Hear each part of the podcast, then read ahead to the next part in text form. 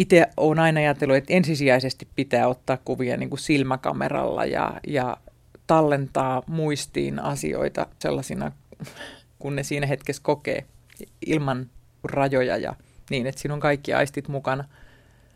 Johanna Vuoksenmaa valmistui ensin valokuvaajaksi, mutta sitten liikkuva kuva vei mennessään. Klikkaa mua, tahdon asia, kummankaa, viikossa aikuiseksi, 21 tapaa pilata avioliitto, Onni von Sopanen, nousukausi. Nämä ja monet muut elokuvat ja TV-sarjat ovat osoittaneet, kuinka viiltämän tarkkoja havaintoja Johanna Vuoksenmaa tekee meistä ihmisistä, mutta myös kuinka ymmärtäen ja huumorilla hän näkee meidät kamppailemassa keskellä omaa arkeamme ja ihmissuhteitamme. Nyt katseemme suuntautuvat Johanna Vuoksenmaan arkeen ja juhlaan ihmisiin ja kohtaamisiin, eli kotialbumeihin. Kuusi kuvaa luvassa. Yle.fi kautta kuusi kuvaa. Ja kuten aina, sitä kuudetta kuvaa ei vielä ole otettu. Mutta tämä ensimmäinen on. Toukokuussa 1993. Keitä tässä ensimmäisessä kuvassa on?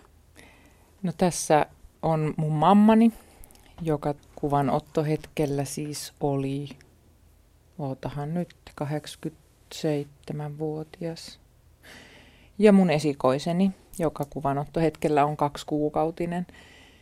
Tämä mamma on ollut mulle niin kuin todella läheinen ja tärkeä ihminen, käytännössä semmoinen arjen niin kuin läsnä oleva rakas ihminen, kun siihen aikaan äitiyslomat oli lyhyitä ja äiti joutui palaamaan opettajahommiin kolmen kuukauden äitiysloman jälkeen. Kävi kyllä mua kuulemma ruokiksella imettämässä, mutta, mutta mamma ja pappa asuu samassa talossa Hämeenlinnassa meidän kanssa ja, ja mamman kanssa sitten vietin ne lapsuusvuodet. joskus sitten menin päiväkotiin puolipäiväläiseksi, mutta tota, käytännössä mamman kanssa vietin eniten aikaani ennen, ennen kouluikää. Mamma oli itse jäänyt joskus 14 vanhana jo menettänyt äitinsä ja joutui hoitamaan paljon niin kodin tehtäviä. Oli tota, Karjalassa Räisälästä, niin kuin isän, isän puolen sukuisäkin oli, oli siis Karjalan evakkoja. Ja kun mä elin siinä niin kuin mamman kulttuuripiirissä, vaikka Hämeenlinnassa asuttiin, niin miellän itseni enemmän niin kuin karjalaiseksi kuin hämäläiseksi, vaikka toinen puoli sukua hämäläisiä onkin ja vaikka itse on siellä Hämeenlinnassa syntynyt, mutta mamman kanssa naurettiin ja itkettiin ja laulettiin laulukirjoja läpi ja musta tuntuu, että mä jossain vaiheessa jopa puhuin hiukan niin kuin Karjalan murretta hämäläisyydestäni huolimatta. Mamma oli monella tavalla tosi ihailtava ihminen, että se oli niin kuin hirveän ennakkoluuloton, hirveän valosa.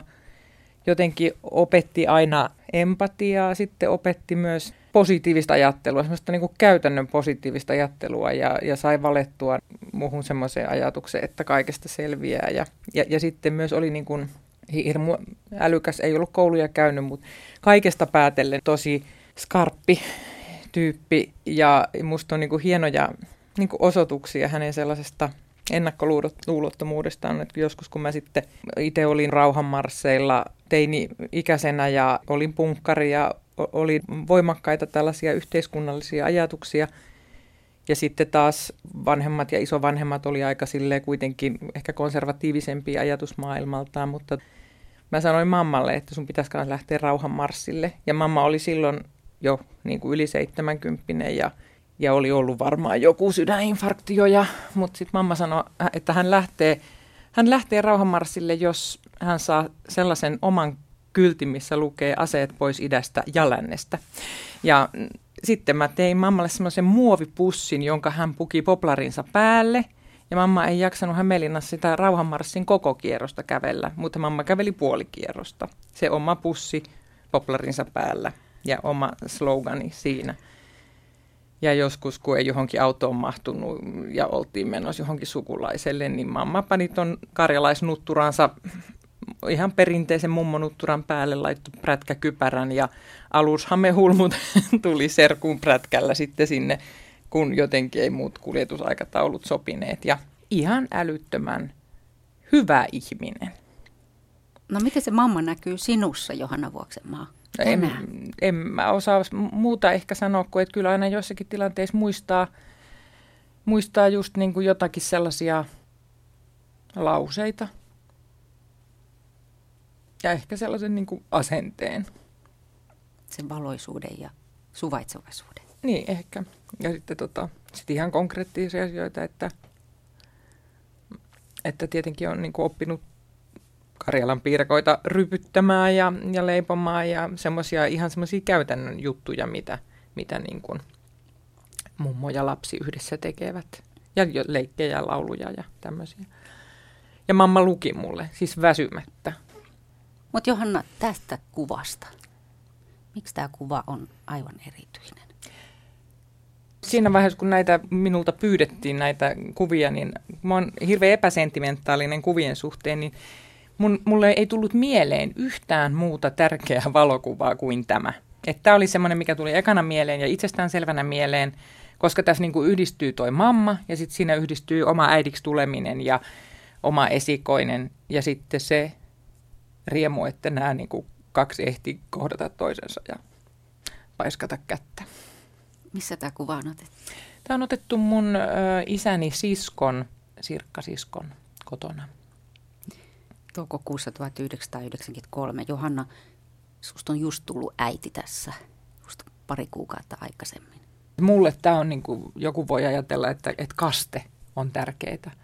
Ja, ja itse kun en ole uskonnollinen ihminen, niin sellaiseen niin kuin seurakuntaan ottamiselle, sellaisella kuvalla ei ole mulle mitään merkitystä. Mutta t- tässä mulla on sellainen, siinä jotain pyhää, että niin kuin, se mamman rakkaus siirtyy lapseen sitä sukuyhteisöä ja perheyhteisöä. Niin. Sitä samaa, mitä sä oot tosiaan koko lapsuutesi saanut nauttia. Niin, mamma on tässä nyt jo iso, iso äiti. Joo. Ja sä oot tuore äiti. Nyt, kun tämä vauva tässä on jo yli 20, niin tunnistatko sä Johanna jotain sellaista kaipuuta mammaksi tai isoäidiksi? Onko tämä hirveän loukkaava kysyä ei, kuitenkin ei todellakaan nuorelta ole. ihmiseltä tällaista Ei, ei tosiaankaan ole. Että kyllä mulla on tällaista, mutta mä saan sitä, mä oikeastaan aika paljon niin fiktioihin kirjoitan itselleni lapsia.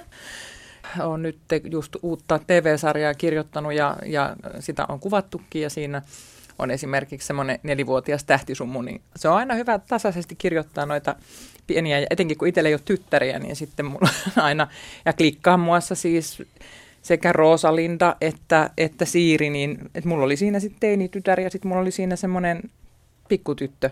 Ja sitten niitä pitää aina kirjoittaa lisää, mutta että tykkään lapsista ja, ja niin kuin tavallaan odotan sitä, että pääsee mummoksi tai bonusmummoksi, joka olisi vielä niin kuin sille ehkä kivempaa, niin on niin kuin vähemmän velvollisuuksia ja enemmän vaan sitä nautiskelua. Mutta Johanna, sä oot siis mummo-fani. Olen, joo. Jotkut kutsuvat mua gerofiiliksi, joka tässä yhteydessä sallittakoon, että kun mä oon niin mamman kanssa viettänyt hirveästi aikaa, sitten myös äidin äiti asu Hämeenlinnassa ja sitten äidin isä oli kuollut sodassa, niin sitten äidin isä puoli Veikko oli mulle tosi läheinen. Olen aina viihtynyt sen iso isä, iso äiti polven kanssa, mutta sitten lisäksi mun äiti harrasti Martta-toimintaa ja siihen aikaan Martoissa ei kauheasti ollut äidin sukupolvea, vaan suuri osa niin kuin Martoista oli tätä mamman sukupolvea. Ja mä olin aina mukana kaikissa kokouksissa, erityisesti retkillä, koska mä oon aina niin kuin rakastanut lähtemistä, mihin tahansa. Aina kun on joku tilaisuus vaan lähteä johonkin, niin mä lähden. Ja sitten Marttojen retkille mä pääsin mukaan. Ja sitten mä olin semmoinen niinku kiertopalkinto, että mä istuin yhden mummon sylissä, sitten mut siirrettiin toisen mummon syliin ja sitten mä siirryin kolmannen mummon syliin ja mulla oli tällaisia mummoystäviä ja jotenkin vaan siinä mummo-energian ympäröimänä mun oli tosi hyvä olla. Ainoana lapsena. Niin, mummojen, siitä, mummojen siitä sai aikamoisia etuuksia. sitten mä oon ollut niin vanhainkodeissa kesätöissä lukion jälkeen ja – ja se on jännä, että, että niistä kohtaamisista niin kuin vanhojen ihmisten kanssa, niin mä oon niin kuin sekä kuvataide-aikana että elokuvataide-aikana, niin siellä on niin kuin henkilöitä ja tarinoita ja semmoisia säikeitä, joista on niin kuin ammentanut. Ja itse asiassa seuraava pitkä leffanikin niin tulee tätä aihepiiriä sivuamaan. Tästä kuvasta vuodelta 1993 näki menneisiin vuosikymmeniin, muun muassa 70-luvulle. Mutta sieltä on ihan oikeakin kuva mukana. Joo. Meillä on kohtuullisen paljon niin kuin otettu valokuvia kotona. Sitä kuvamateriaalia on aika paljon, mutta ne, ne väkevimmät muistot mun mielestä ei ole niissä kuvissa. Niin kuin se on mun ongelma ylipäätäänkin tässä, tässä tosiaan, että itse olen aina ajatellut, että ensisijaisesti pitää ottaa kuvia niin kuin silmäkameralla ja, ja tallentaa muistiin asioita sellaisina, kun ne siinä hetkessä kokee, ilman kuin rajoja ja niin, että siinä on kaikki aistit mukana.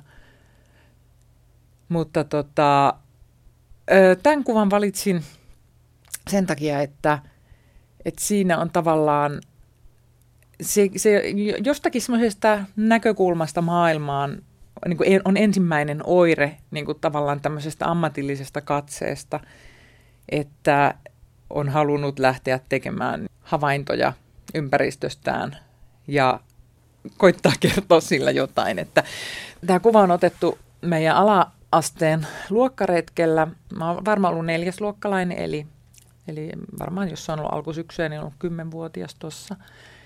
Ja olikohan se niin, että meillä oli hommattu joku parempi kamera ja mä olin saanut itse meidän jonkun vanhan pokkarin, Instamatic, mikä niin punainen katkasin.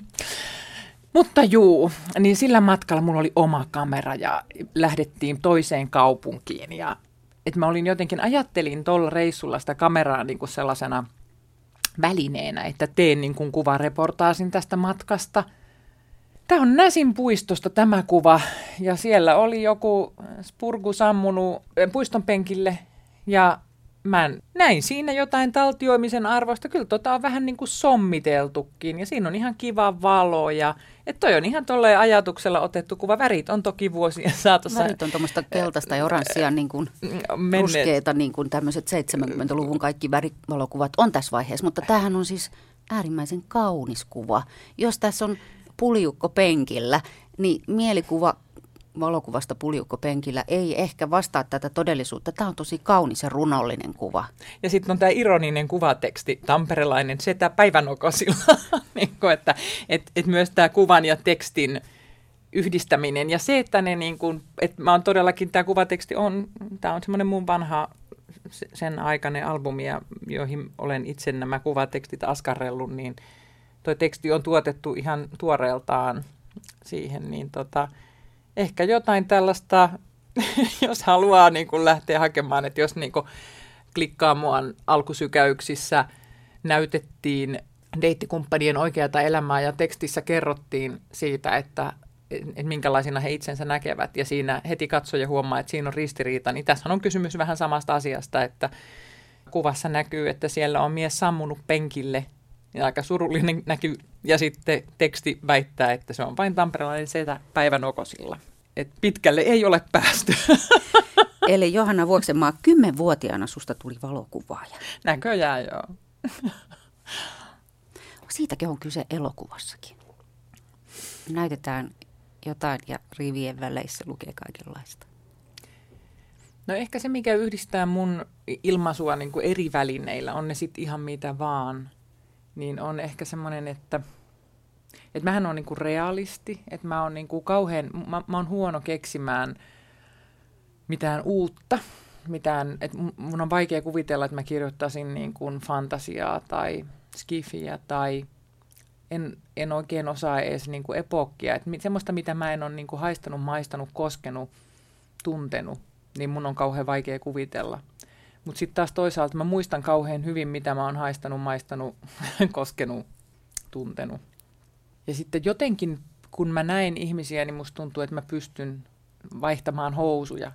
Ehkä se on semmoista, että haluaa niin poimia sellaisia jotenkin merkityksellisen tai jostain väkevästi puhuvia todellisuuden lohkareita ja sitten saattaa niitä niin kuin just kontrastiin toistensa kanssa, rinnastaa niitä toistensa kanssa niin, että, että siitä rinnastuksesta syntyisi joku uusi ajatus niin, että, että kun – kun nämä todellisuuden lohkareet tämmöisessä arjessa sijaitsee kaukana toisistaan ja ne ei aina tule välttämättä näkyviksi, niin sitten kun niihin panee niin kuin reunat, että tämä kohtaus alkaa tästä ja loppuu tähän. Ja kun sen viereen tuo toisen kohtauksen, joka alkaa tästä ja loppuu tähän, tai toisen kuvan, ja silloin niin kuin voi jonkun oman havaintonsa niin kuin koittaa välittää toiselle sille, että et katsoppa näitä asioita tässä rinnakkain, että mitä siitä syntyy. Että semmoinen analogia ehkä on löydettävissä. Mm. Ja joka myös jättää tilaa sille katsojan oivallukselle, että kaikkea ei pureskella valmiiksi. Että katsoja saa itse oivaltaa, että Näin, näin toivoisin.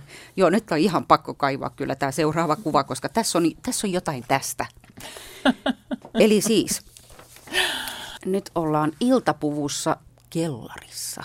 Niin joo. Eli jos tämä hahmo, Johanna Vuoksenmaa, tämmöisessä läikehtivässä iltapuvussa irrotettaisiin tästä taustasta, niin se kertoisi ihan eri tarinaa kuin mitä se kertoo tämän taustan kanssa. Näin on. Tuoltakin illalta oli, ei nyt kauhean monta, mutta pari semmoista glamouröisimpiä kuvaa, mutta ne ei, niin kuin, ne ei vastaa mun havaintoani todellisuudesta, jota taas tämä kuva niin kuin vastaa aika täydellisesti. Missä ollaan ja milloin? Ollaan Hannesin elokuvafestivaaleilla vuonna 2002 keväällä nousukautta varmaan jo kuvattiin. Olisiko tämä sitten 2001? Kyllähän se jostain saisi selvitettyä. No, mutta se on siis 2000-luvun alkua. Tämä riittää ihan mainiosti aikamääräksi tähän yhteyteen. Tämä on sille tietysti merkityksellinen kuva, että, että olin niin kuin alkanut opiskella elokuvaa vuonna 1995, tehnyt lyhytelokuvia ja, ja sitten jonkin verran niin kuin jotain ollut kakkosen, TV2 jossakin TV-sarjoissa apulaisohjaaja harjoittelussa ja sitten ehkä tuossa vaiheessa olin jo ohjannutkin jotain jaksoja joihinkin sarjoihin ja näin. Mutta niin kuin leffan puolella me Taikissa, kun tehtiin filmille asiat, niin ekana vuonna tehtiin siis semmoinen kimppa elokuva ja toisena vuonna sai tehdä vissiin kolme minuuttisen oman leffan ja kolmantena kymmenminuuttisen ja tämä Taivastiellä oli kuitenkin ihan tämmöinen draama-elokuva, puolituntinen. Se pääsi erilaisille festareille ja pärjäsi ihan hyvin. Ja se elokuva valittiin siis Kannesin tällaiseen lyhytelokuvasarjaan, jonka ansiosta sitten tonne festareille pääsin. Se oli ihanaa, kun pääsi sitten näihin kaala-esityksiin ja sain niitä lippuja, jos jakso jonottaa mutta tiesin jo lähtiessäni, että siellä gala-esityksiin pitää mennä iltapuvussa ja, ja sitten oli punaista se, mattoa punaista pitkin. mattoa pitkin ja olin semmoisen hommannut ja olin sentään tajunnut sen, että kengät, kengät, juhlakengätkin on ihan hyvä olla mukana. Ja, mutta koska kannes on ihan täynnä niiden festareiden aikaa ja eikä meille niin kuin tämmöisille opiskelijoille ja lyhytelokuvasarjalaisille siellä todellakaan ollut mitään hotellia tarjolla, niin sitten piti se majoitus ja kulkeminen ratkaista jotenkin ja mä sitten oivalsin jossain vaiheessa, että kaikkein halvimmalla mä saan majoitukset ja lennon, kun mä otin niin seuramatkan Nitsaan. Ja mä asuin ton viikon ajan Nitsassa ja ja sitten mä vuokrasin fillarin, että mä jonkin verran ajoin pyörällä aina sieltä Nitsasta sinne kannesiin. Se oli iltapuvussa. En iltapuvussa. että, että niinä päivinä, kun oli pari tällaista iltaa, että saisit lipun gala ensi iltaan, eikä junaan viittinyt lähteä. Siis siinähän kulkee ihan hyvin paikallisjuna edestakaisin, mutta ei iltapuvussa viittinyt sinnekään lähteä. Niin sitten mä olin leikkaaja Kimmo Kohtamäen kanssa tuolla paikan päällä ja, ja hän asuu eri paikassa, mutta sitten päätettiin, että no vuokrataan auto – että päästään tonne. Ja Kimmo oli sitten tulos hakemaan mua sillä autolla tuolta Nitsan hotellilta. Kimmo on tulos 45 minuutin päästä ja mä jotain viiniä siinä siemailen ja lakkaan varpaan kynsiä, mitä en elämässäni kauhean usein ennätä tehdä. Ja oon jo laittamassa tuota iltapuvaa päälle, kunnes mä yhtäkkiä tajuan, että ei hitto, että mihin mä paan tavarat, että kun ei tää reppu, kun mulla oli sitten vaan niinku rinkka ja sitten tommonen päiväreppu matkassa. Joka näkyy tässä kuvassa näkyy. iltapukuisen naisen kädessä. että mulla ei ole iltalaukkua ja että, he, että johonkinhan mun on niinku lompakot ja, ja se lippu ja pätsit laitettava, että apua. No, ollaan kuitenkin Nitsassa ja sitten mä säntää hotellista ulos ja että no kyllä mä nyt jostain jonkun iltalaukun saan ostettua, mutta siinä sattui sitten olemaan semmoinen ostoskatu alla, mutta siinä oli Gucciin myymälöitä ja oli Baby Bossia ja muita ja, ja mä laukkaan sitä katua ja tuossa on joku tommonen laukkukauppa ja mä tajuan, että kyllä nämä tosi kalliita on, mutta sitten mä ajattelin, että jos ostaa ihan pienen, että kun ihan semmoinen kirjekuorilaukku niin kuin riittää, niin ei se voi olla niin, että kello tikitti ja tämä iltalaukku-asia piti ratkaista ja köyhän opiskelijan budjetti oli rajallinen ja sitten sit mä katsoin yhdessä ikkunassa mutta hyvin alkeellisen näköistä niin kuin pientä niin kuin melkein kuin lompakkoa. Mä ajattelin, että no joo, että kyllä ton nyt sadalla markalla saa. Että vaikka se olisi ihan sikakallis, ja se oli mun budjetissa tosi paljon niin kuin ostaa semmoinen pussukka satasella, niin, niin tota, täytyy se sillä saada. Ja mä kävelin kauppaan, otin sen hyllystä, menin kassalle, ja sitten, en mä nyt muista, miten, mikä se frangin kurssi silloin oli, mutta siis, että käytännössä sitten hinta, jota myyjä minulta pyysi, niin oli 800 markkaa, ja sitten mä jouduin vaan niin sanomaan, että joo, että ei, en otakaan tätä, ja posket punaisina juoksimaan ulos kaupasta, koska ne oli tietysti niin kalliita, että niissä ei ollut mitään hintalappuja, että en tiennyt siitä sinne kassalle hilatessa. Niin no sitten mä lähdin päättömästi juoksemaan vaan jonnekin yläkaupunkiin. Ja kello sitten, käy. kello edelleen käy kohta 15 minuuttia siihen, kun Kimmo tulee hakemaan. Sitten mä löysin onneksi jonkun ostoskeskuksen, missä oli joku semmoinen rihkamakauppa, josta mä sitten löysin jonkun semmoisen keinonahkaisen kermavärisen pussuka, joka maksoi sitten about 15 markkaa. Ja helpotus oli suuria takaisin hotellille ja, ja nopea suihku ja iltapuku päälle. Ja, ja tuossa se iltalaukku on pakattuna tuonne reppuun, koska me sitten jätettiin noin reppuja, kenkäpussit ja muut sinne autoon, parkkihalliin, jossa tässä ollaan.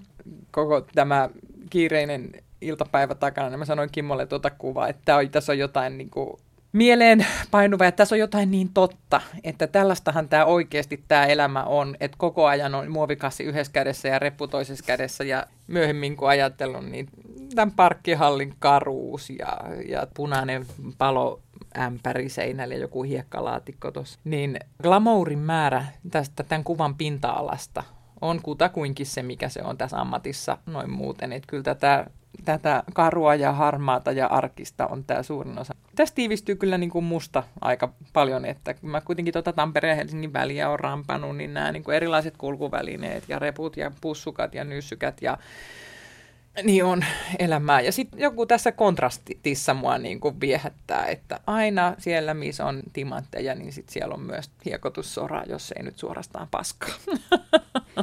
Eli se välke, mikä elokuviin liittyy, ja vaikka nyt elokuvajuhliin ja mm. punaiset matot ja timantit ja iltapuvut ja tämä, niin se on vaan yksi pieni ohut, ohut suikero sitä elokuvan tekoa. Ja, ja mun on aina jotenkin hirveän hankala, että mä en niin oikein, että mä oon enemmän kotona niin tuolla parkkihallissa. Se on aina jotenkin vähän jännittävää. Mutta sitten toi oli kuitenkin, sit, vanhoja kirjoja kun lukee, että joku astuu seurapiireihin, niin tavallaanhan siis toi tilanne sinänsä, että olla elokuvaopiskelijana Kannesin festareilla oman leffan kanssa lyhyt leffasarjassa, niin, niin onhan sitten taas tavallaan semmoinen ammatillisesti hirveän merkittävä hetki, ja myöhemmin takautuvasti kun ajattelee, niin se Taivastiellä elokuva on ollut niin kuin mun tekemisten kannalta niin kuin hirveän merkittävä elokuva. Että toi on ollut tärkeä kohta ammatillista elämää. Johanna Vuoksenmaa, minkälainen ohjaaja sä oot? Mä oon aika määrätty, että kun mä menen sinne settiin, niin mä tiedän, mitä mä oon sieltä kalastamassa. Mutta sitten se liittyy varmaan aika paljon myös siis siihen, että mä kirjoitan itse ja myös siihen, että silloin kun mä vaikka ohjaisin jonkun toisen tekstiä, niin kun mä luen sitä, niin mä jotenkin ehkä rupean toteuttamaan vaan sellaista käsistä, jonka mä näen ja kuulen.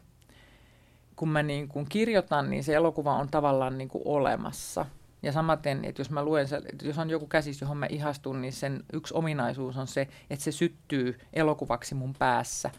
Niin, niin mä jotenkin tiedän ehkä, että mitä, mitä mun pitää saada, että siitä tulee sellainen kuin miltä se musta näyttää ja kuulostaa.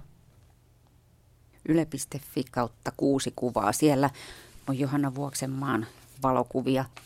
Tämä seuraava, tämä on todella kaunis kuva. Tämä on ihan kuin postikortti. Sinistä taivasta ja ruskeata kalliota ja ilta-aurinkoa. Ja...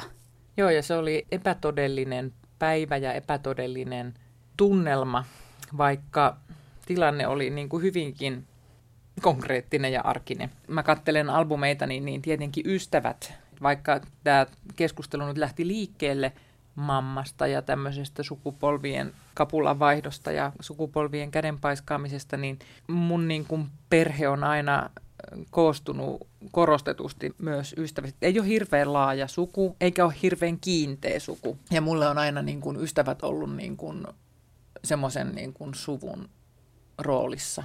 Ja on pitkiä, erittäin läheisiä ystävyyssuhteita ja ystäviä, joita mä ehdottomasti rakastan.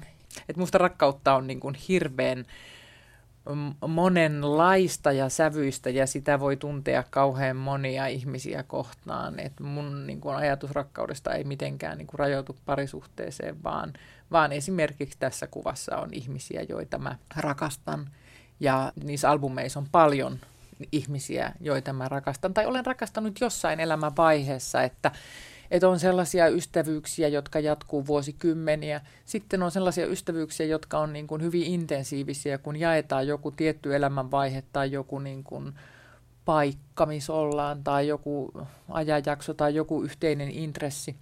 Eikä ole mitään välirikkoa, minkä takia se loppuu, mutta sitten se joku ajanjakso vaan, että et tapahtuu jotain elämässä, elämissä, että ajautuu kauemmas. Mutta tota, tämä, poimin tämän kuvan edustamaan sitä, sitä ystäväperhettä ja sitä ystäviä kohtaan tuntemaani rakkautta ja, ja sitä hienoa elämän aluetta ja sitä hienoa niin kuin kohtaamisten aluetta, joka liittyy ystäviin, siihen kaikkien ystävien kirjoon.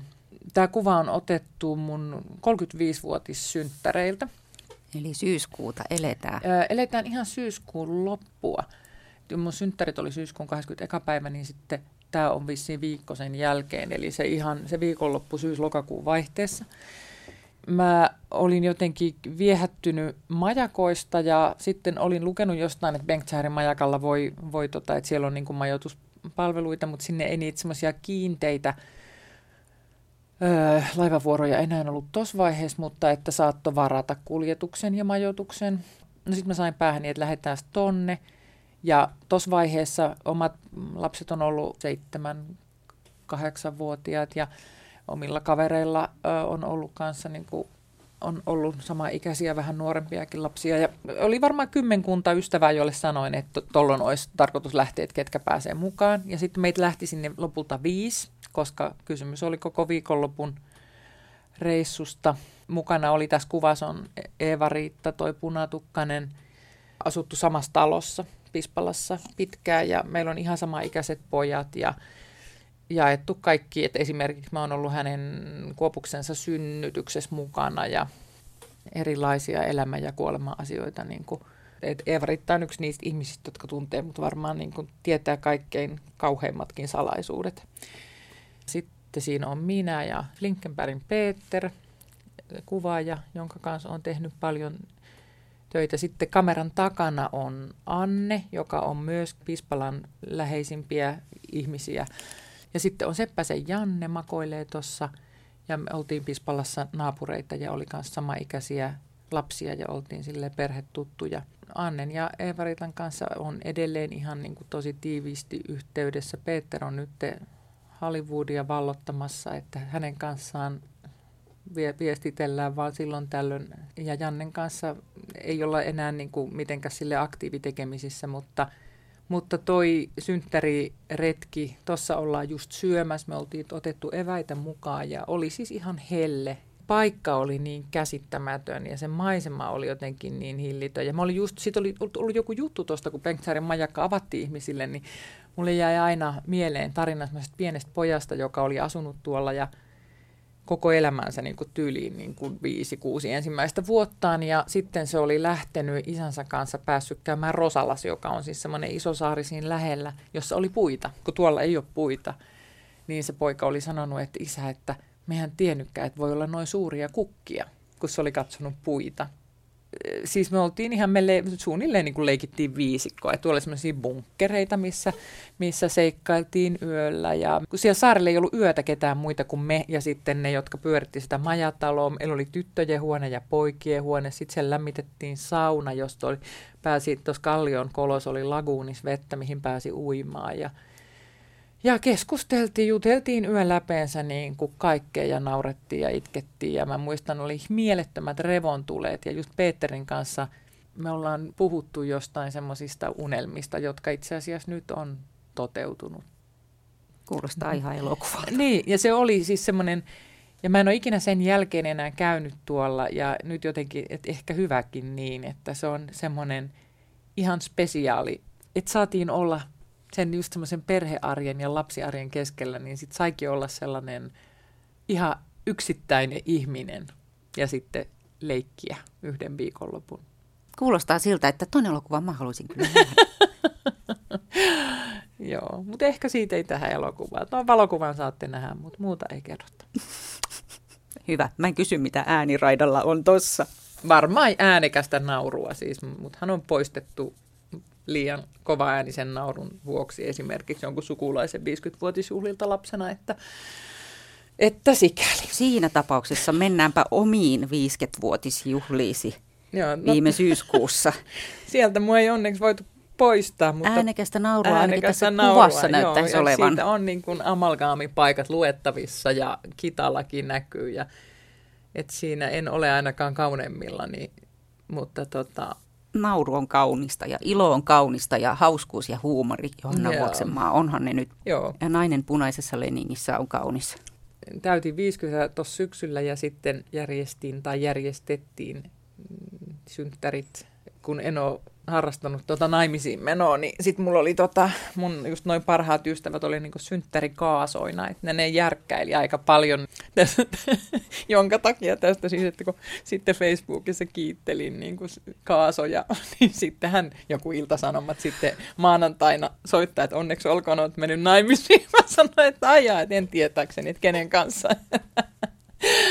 nämä synttärikaasat oli semmoiset niin hyvät haltijat, että ne suunnitteli ohjelmaa ja järkkäili asioita, että oli paljon sellaista, mitä mä en tiennyt. Itse olin tehnyt kutsulistan ja mutta sitten synttärikaasut oli yhteydessä niihin ihmisiin niin kuin mun ohitseni ja siellä oli paljon kivoja yllätyksiä. Niin, tässä taitaa olla just yksi. Ja tässä on yksi yllätys juuri Eli meneillään. Siis perinteisessä juhlasalissa ja sitten tämä näyttämö. Näyttämö. Mm. Joo, ollaan tuossa tota, Tapanilla VPK-talolla ja miesystäväni Matti Rönkä oli sitten synttärikaasojen kanssa sopinut, että, että hänen ohjelmanumeronsa on muotokuvan paljastus. Sehän sopii 50-vuotisjuhliin valtavan hyvin. Se sopii, se on ihan 50-vuotisjuhlien peruskauraa. Ja kyllä mä olin tuon niin rumalla kankaalla peitetyn taulun niin kuin jossain siellä nähnyt, kun näyttämöverhot jossain kohdassa olivat auki ja näin mutta en tosiaan tiennyt aluksi, että mitä siellä on. Eli tämä on tässä teidän välissä tuolin päällä. Muotokuva. Ei, muotokuva Joo. Peitettynä. Mm. Takana välkehtii tämä esirippu tuolla.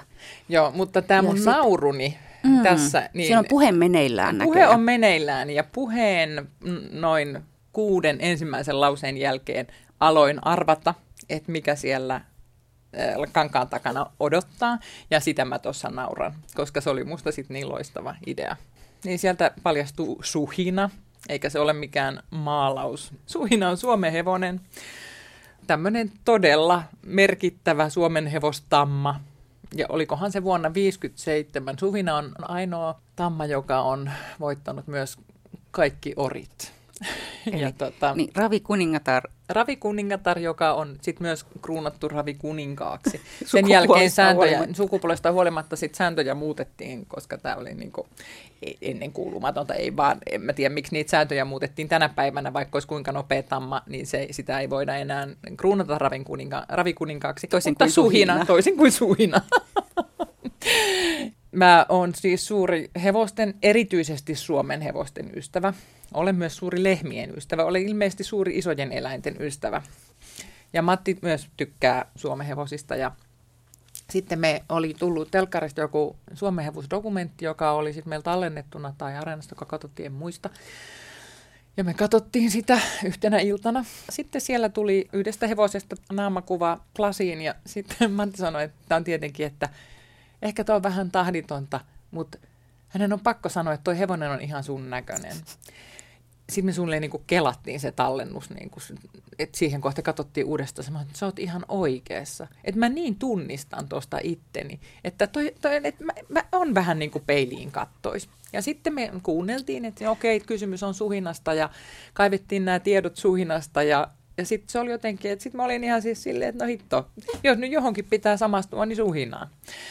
Ja sitten siitä tuli vähän semmoinen lempinimi ja sitä niin kuin, että mitä tietoja saatiin suhinan luonteesta. Ja ylipäätään on nämä Suomen hevostammathan on vähän sellaisia, että mä niin kuin tunnistan itsessäni siis Suomen hevosta monessa mielessä. Että mä oon niin kuin semmoinen aika jaksava, aika sitkeä, sinnikäskin, mutta sitten saan aina välillä niinku hepuleita, siis niinku hyvässä ja pahassa. Ja joku, yksi, joku pienikin asia saattaa hetkeksi suistaa, ehkä just niinku tämä, että että Matti joskus sanoo mulle, että no niin, sitten lähti taas laukalle, että, että kun on joku asia. Ja sitten kun mä oikein innostun, niin mä saatan niin innostua niin kuin liikaa. Ja esimerkiksi harrastan äh, lentopalloa pelaan ja tennistä pelaan. Ja sitten joskus, kun tulee joku että no niin, nyt, nyt mä tapan ton pallon. Niin sitten kun siinä tapahtuu, että menee niin kuin sille yli se keskittyminen, niin, niin sitä nimitämme laukaksi.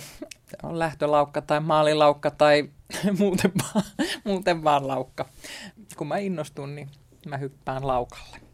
Mutta se sieltä sitten, sitten tuolta mm, kankaan alta paljastui Suhinnan kasvokuva, juuri se kasvokuva, josta me olimme minut tunnistaneet ja se on nyt kauniina suurennoksena kauniissa kehyksissä seinällä. Eli katselet sitä päivittäin. Katselen sitä päivittäin. Tämä kuva, tämä oli viime syyskuulta 50-vuotisjuhlista. Juhlista, joissa naurettiin ja mä voin kuvitella, kun tämä lopulta paljastuu tämä muotokuva, niin siinä nauraa jo joku muukin kuin itse päivän sankari siinä vaiheessa.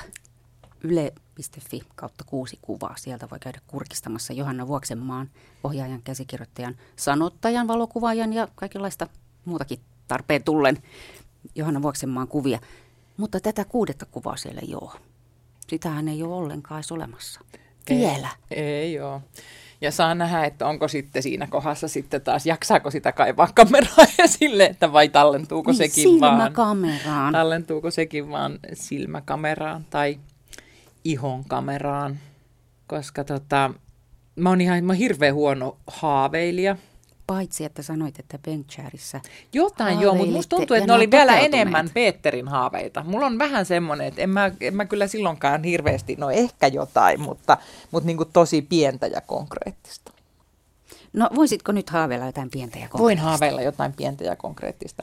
Siis, jos mä ajattelen niin kuin 10 vuoden tai 20 vuoden tai 30 vuoden päähän, niin kuin, että mitä, missä mä toivoisin olevan, niin missä kuvassa mä haluaisin itteni nähdä. Niin mä haluan nähdä itteni hengissä.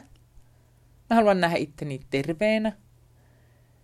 Ja sitten mä haluan tietysti, että siinä kuvassa olisi myös niin kuin läheiset ihmiset terveinä ja hengissä. Mutta ei esimerkiksi, mulla ei ole mitään niin semmoisia ammatillisia haaveita että haluaisin, just, en todellakaan haluaisi olla missään punaisella. Sä saavuttanut jo kannesin punaisen Joo, mutta en halua, niin kuin, että en todellakaan, että joku Oscar-patsasta haaveileminen voisi olla, se on niin kuin kauimpana niin kuin mun päästäni. Että se mä, tuntuisi vaan niin kuin tosi ahistavalta. Eli iltapuvun kanssa reppu ja muovikassi niin, niin, ennemmin kuin se ei, ei, se, kato, ei sitä, niin kuin, siellä se ei enää kävisi. Nyt palataan näihin mummoihin. Mä oon aina niin kuin rakastanut uimista, mutta erityisesti mä rakastan avovesiuimista. Joka on ihan oma lajinsa. Joka on ihan oma lajinsa. Ja kaikki vedet on niin kuin hirveän erilaisia ja mä tykkään siitä veden kosketuksesta iholla, kun se on niin kuin, kun vesi koskee niin kuin joka kohtaa susta samaan aikaan. Ja kun uimahallit aina aamupäivisin täyttyy mummoista – niin mä jossain vaiheessa tajusin, että niin, että, nämä on niin kuin, että siellä on tosi paljon sellaisia, joilta niin kuin, sellaiset läheiset, jotka koskee niitä, on kuollut. Tai että ei ole enää puoliso, ei ole hengissä, eikä ole niin kuin, se vesi, vesi koskee. Että se niin kuin, ja hellästi. Vesi koskee hellästi ja siinä on hyvä syy mummoilla mennä, että siellä lautella voi puhua niin kuin ne, käydä sen sosiaalisen keskustelun ja sitten siellä vedessä saa sen niin kuin taktiilin nautinnon, niin sen niin kuin hellyyden kosketuksen. Ja mä oon varmaan itsekin aika semmoinen taktiili-ihminen, että mulle on, mä tykkään kosketella asioita ja, ja musta on tärkeää se, että miltä ne tuntuu. Siis tähän avovesibongaukseen liittyy semmoiset asiat, että, että ensinnäkin musta on hirveän kiva, no kun musta on kiva aina mennä eri paikkoihin ja löytää uusia paikkoja, niin se on niin kuin hirveän hyvä tekosyy antaa itselleen lupa mennä sivutielle. Se on, se on hieno tapa niin kuin antaa merkityksiä paikoille. Että kun, et nykyisin aina kun mä kesäsin, en mä hirveän, en mä ole mikään niin avantouimari, että toki pystyn käymään avannossa, mutta en mä siitä nautin, mutta et siis silloin kun vedet on seitsemän, kahdeksan asteisia, niin silloin mä alan pulahdella ja sitten jatkan niin pitkälle syksyyn, kun Aina uusia ja uusia vesiä. Niin, ja sitten jos tietenkin, jos on talvella saunomassa jossain jännän veden rannalla, niin käy, mutta eipä sitä sitten, jos se on niin kuin tosi kylmää, niin sitä ei ehdi sille fiilistellä tai maistella. Sitten se menee semmoiseksi suorituksen omaiseksi bongaamiseksi, mutta toki niitäkin mun tilastois on. Siis lasketaanko niitä, Joo, että kuinka monessa vedessä on? Käyty kyllä. Mä oon viime kesänä uinut sadassa kahdessa vai sadassa kahdessa eri vedessä. Vilpoinen alkukesä. Niin, siitä huolimatta, kun ei ollut kesällä kuvauksia. Niin sitten pysty, ja käytiin sodan kylässä ja Iijoessa, kylmässä Iijoessa ja Kitisessä ja siellä oli jänniä näitä joki, jokikokemuksia ja sitten Itä-Suomessa äh, oltiin juhannuksen aikaa, niin siellä kolusin ja löysin paljon uusia ystäviä. Ja mä tosiaan ajattelen niitä järviä ja lampia semmoisina geografisina ystävinä, että että esimerkiksi just jossain Turun ja Helsingin välissä, niin tänä päivänä kun mä ajan moottoritietä, niin mä tiedän, että tuolla on se mun lempeä ystäväni, missä on aina aurinkoinen ranta ja siellä on se semmoinen hiekka ja siinä on ne lumpeet ja että vaikka ei aina pysähdy niiden kohdalla, niin siellä se, siellä se järvikaveri on ja se on musta niin tosi kiva tapa antaa kartalle ja maisemalle ja paikoille merkityksiä. Tämä liittyy nyt sitten tähän kuudes kuva haaveeseen. Mitä vanhemmaksi mä tuun, tai mä aina tykännyt liikkua, mutta et ehkä, ehkä mä oon niin kuin, mulla on sellainen välilevyvaiva, että mä oon niin kuin vähän riippuvainenkin liikunnasta, että jos mä en liiku viittä kertaa viikossa, niin sitten se alkaa kiukuttelemaan, että mulla on vähän tämmöinen elinkautistuomio tolle liikunnalle, mutta se on ihan hirveän hyvä elinkautistuomio.